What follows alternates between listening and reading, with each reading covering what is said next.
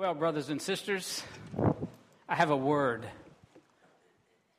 This word is the greatest word that was ever spelled. This word is the greatest word that was ever written. This word is the greatest word that was ever spoken. This word itself has the power to heal a sick body. This word has the power to forgive a sinful soul. This word has power to save. This is the most powerful word that was ever spelled, written, has ever been, or ever will be spoken. And you know what that word is? That word is Jesus. And I'm going to speak that word over you. Jesus, Jesus, Jesus. Everybody speak it. Jesus, Jesus, Jesus, Jesus, Jesus, Jesus, Jesus. Jesus. We're going through Matthew five. We're in verse eight this morning. I'd like to recap real quickly the first five verses leading up to verse eight. Jesus starts off by saying, "Blessed are the poor in spirit, for theirs is the kingdom of heaven." And the poor in spirit are those who understand their spiritual poverty. They understand that apart from Him, they can do nothing but sin. They understand that they have nothing to bring. There's nothing that they can do to qualify for heaven. There's nothing they can do to disqualify them. It's only in the blood of Jesus, and they come as beggars reaching out to a king. Blessed are those who understand their poverty. Theirs is the kingdom of heaven. And the kingdom of heaven is within us. It's righteousness, peace, and joy in the Holy Spirit. And then Jesus says, blessed are those who mourn. Mourn what? Their independence, their lack of abiding. And what happens when we don't abide in Him? We abide in our flesh, and what happens? We see the fruits, those things that are not lovely, those things that are not joyous, those things that are not patient, those things that are not kind, those things that are impatient, those things that are selfish, lustful. That's what we see. Blessed are those who mourn, being in the flesh, for they shall be comforted by the Holy Spirit. Then we talked about blessed are the meek. And who are the meek? Are the meek the weak? No, the meek aren't weak. In fact, Moses of all men on the face of the earth was most meek. And Jesus says of Himself, "Come and learn of me, I am meek and lowly of spirit." So the, the, the Lion of Judah, King of kings and Lord of lords, ascribes meekness to Himself. But meekness isn't weak. Meekness is, is power and authority, all that we know of ourselves, submitted, submitted to God. Blessed are those, He said, next, who hunger and thirst after righteousness' sake. Blessed are those who hunger and thirst after all that is good. And actually, Jesus is the embodiment of all that's good. So He says, "I am the bread of life. Who who comes to me shall never thirst or hunger."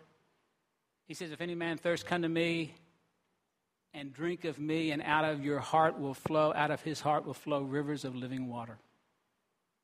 And this morning we're going to talk about blessed are the pure in heart, Jesus said.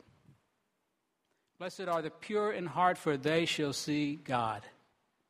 And Jesus was God. You could say, blessed are the pure in heart, for they shall see me. Now, we got some young people in the service today, and I think some of you like Coca-Colas. Well, you know, Coca-Colas are soft drinks. But are all soft drinks Coca-Colas? No. There's seven up, or they call it Sprite now. There's all kinds of soft drinks. All Cokes are soft drinks, but all soft drinks are not Cokes. And you know what, brothers and sisters? All disciples are Christians, but all Christians are not disciples. And this verse, this verse is a verse for disciples, and it's a hard verse. It's a very hard verse. Jesus said, whosoever does not hate mother, father, brother, sister, wife, daughter, cannot be my disciple.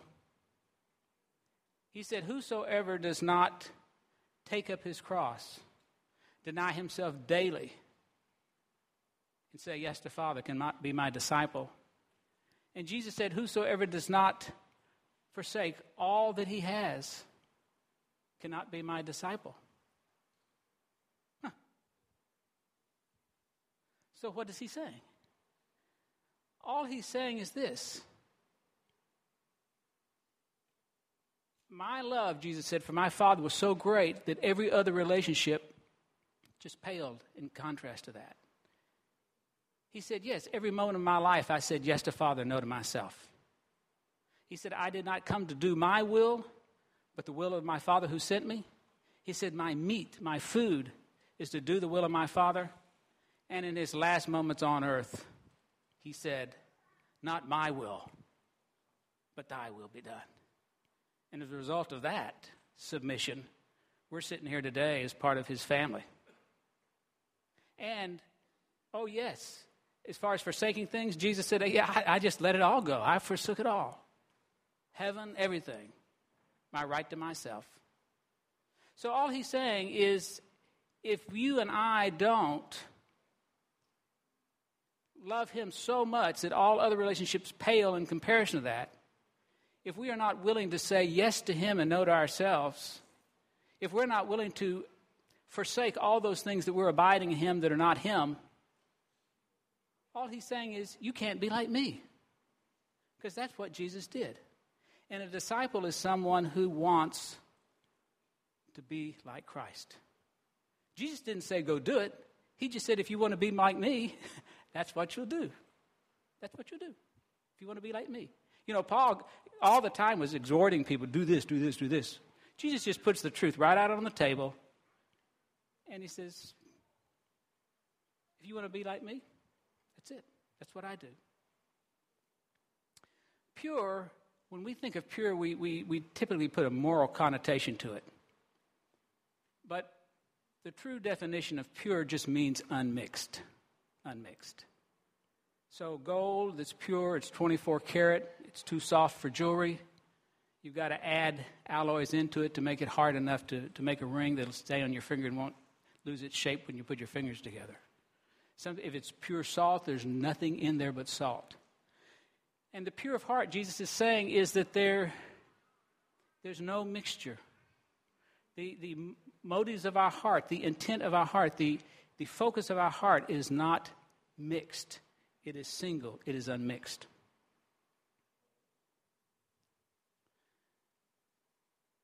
The Apostle John, who is the one who, he says, Jesus loved. Actually, Jesus loved all of them, didn't he? But John always referred to himself as, I'm the apostle that Jesus loved. Well, the reason that John referred to himself that way, Jesus loved them all. But Jesus let, John let Jesus love him. John received it. John basked in that love of Jesus. And the Apostle John says, do not love the world or the things of this world. Because he who loves this world is the enemy of God. Because he says, all that is in the world, the lust of the flesh, the lust of the eye, and the pride of life, is not from the Father, but it's of the world, and the world passes away. And to the extent we yearn after, to the extent we lust after, to the extent we try to draw our life from the things of this world, we do not draw our life from Father. And we are mixed. We are mixed. The lust of the flesh, those uncontrolled, unbridled appetites for earthly things that satisfy. Have you ever met one of those?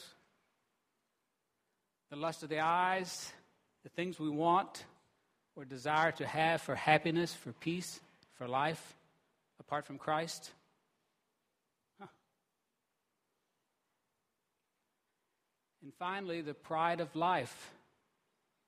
Seeking acknowledgement and recognition for who we are, what we have, what we've done, who we know, what we look like. Yeah. There's a lot of lust of the flesh, lust of the eye, and the pride of life going on in the world and going on in the Christian world.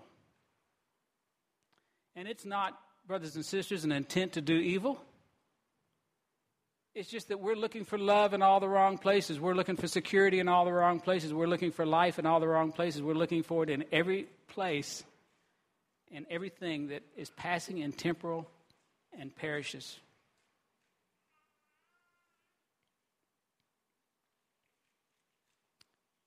The lust of the flesh, the lust of the eye, the pride of life are not of the Father but of the world, and the world is passing away. So that mixes us up. And that keeps us from having that pure heart that sees God. Also, James talks about the fact that, you know, you don't receive because you don't ask. And when you ask, you ask wrongly, that you can consume it upon your own appetites or your own desires. So what happens is, is we find peace and rest and truth and life and security in any other place other than Jesus, then it causes us to be motivated to find those things, to achieve those things. So basically what happens in our relationship to God is we start asking Him for a better job and a bigger car or a faster pace or this or that. We start, our relationship starts being asking Him for all these things we desire to have to satisfy us that are not Him. So what kind of relationship is that? Well, it's He's glad we're asking Him, trust me, because He wants us to talk to Him. But it's it's misguided, and it's it's about having a relationship with Him about things and about things happening.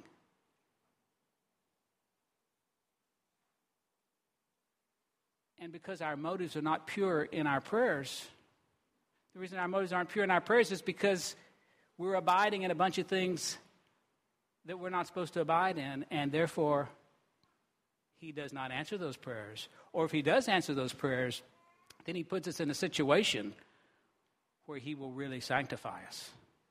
You know, brothers and sisters, if Jesus never, if God never answered a single prayer that you and I pray, ever, it would be sufficient, because what He did on that cross,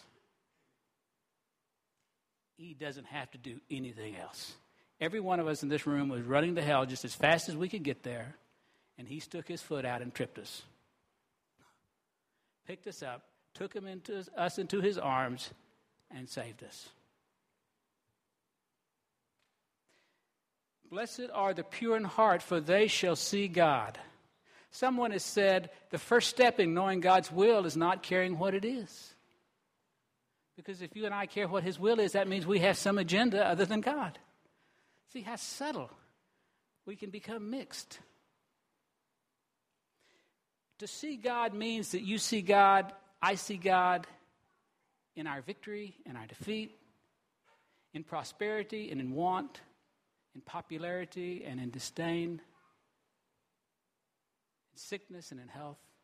We see Him in our every circumstance, and we feel loved and we feel cared for, and we sense His presence, because basically, as Paul said, He is our life. And if Jesus is your life and Jesus is my life, and we are truly drawing our life from Him, then circumstances don't affect our life, because our life is not our circumstance. Our life is Him. And this is the power of the Christian faith. This is the power, brothers and sisters, that you, you and I have. This is, this is what He died for and rose again for, that He could give us this, this life, this life that is not circumstantial.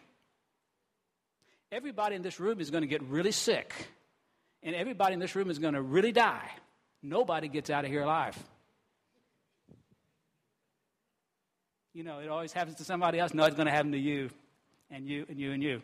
And between that, a lot of other things are going to break, and a lot of other things are going to move. And you know what? You and I will break and we will move with every one of those things unless we get free from them right now. The pure in heart are those who have gotten free, unmixed, unmixed in their dependence. If you depend on your job, if you depend on your education, if you depend on your husband, if you depend on your wife, if you depend on your horse, if you depend on the government, I tell you what, they will all fail. But if you and I depend upon Jesus, he doesn't break, he doesn't move, he is the rock.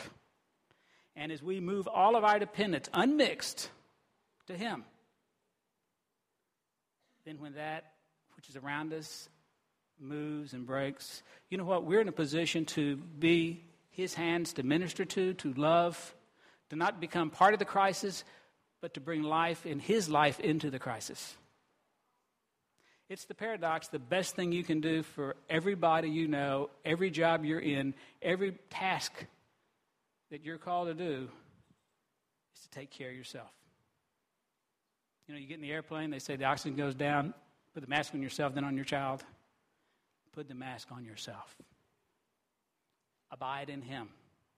Understand, the pure in heart are those who are pure in their motives, and the reason they're pure in their motives is they have unmixed allegiances. It's not the lust of the flesh. It's not the lust of the eye. It's not the pride of the life. It's a lust for the bread of life.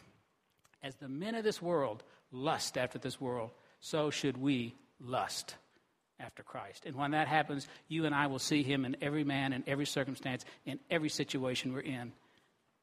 And when everything moves and everything breaks, we don't move and break with it. Now, let's just bow our heads and let me just think of a couple um, Psalms or parts of Psalms that, that talk about this kind of heart. When you said, "Seek my face," my heart said, "Your face, O Lord, do I seek." When your mother and father forsake you, I will take you up. Uh, I would have fainted unless I had believed that I would see the goodness of the Lord in the land of the living.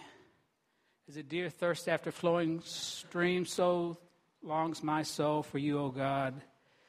You are my God, early will I seek you. My soul thirsts for you. My flesh longs for you in a dry and thirsty land where there is no water, that I may behold your, your glory as I have seen you in the sanctuary. Because your loving kindness is better than life, my lips shall praise you. My soul shall be satisfied as marrow and fatness when I remember you on my bed and meditate on you in the night watches. My soul longeth and thirsts for the living God. My heart and my flesh cry out for the living God. One day in your courts is better than a lifetime elsewhere. I would rather be a doorkeeper in the house of my God than to dwell in the tents of the unrighteous. Father, we pray that you would give us the grace to love you with all our heart, all our soul, all our strength, all our mind, with a pure heart, that our every thought would be of you, our every longing would be for you, that your will would be what our hearts desire. Our every word would be to your praise. Our every work would be to your glory, that we would desire you and your will and you alone above all else.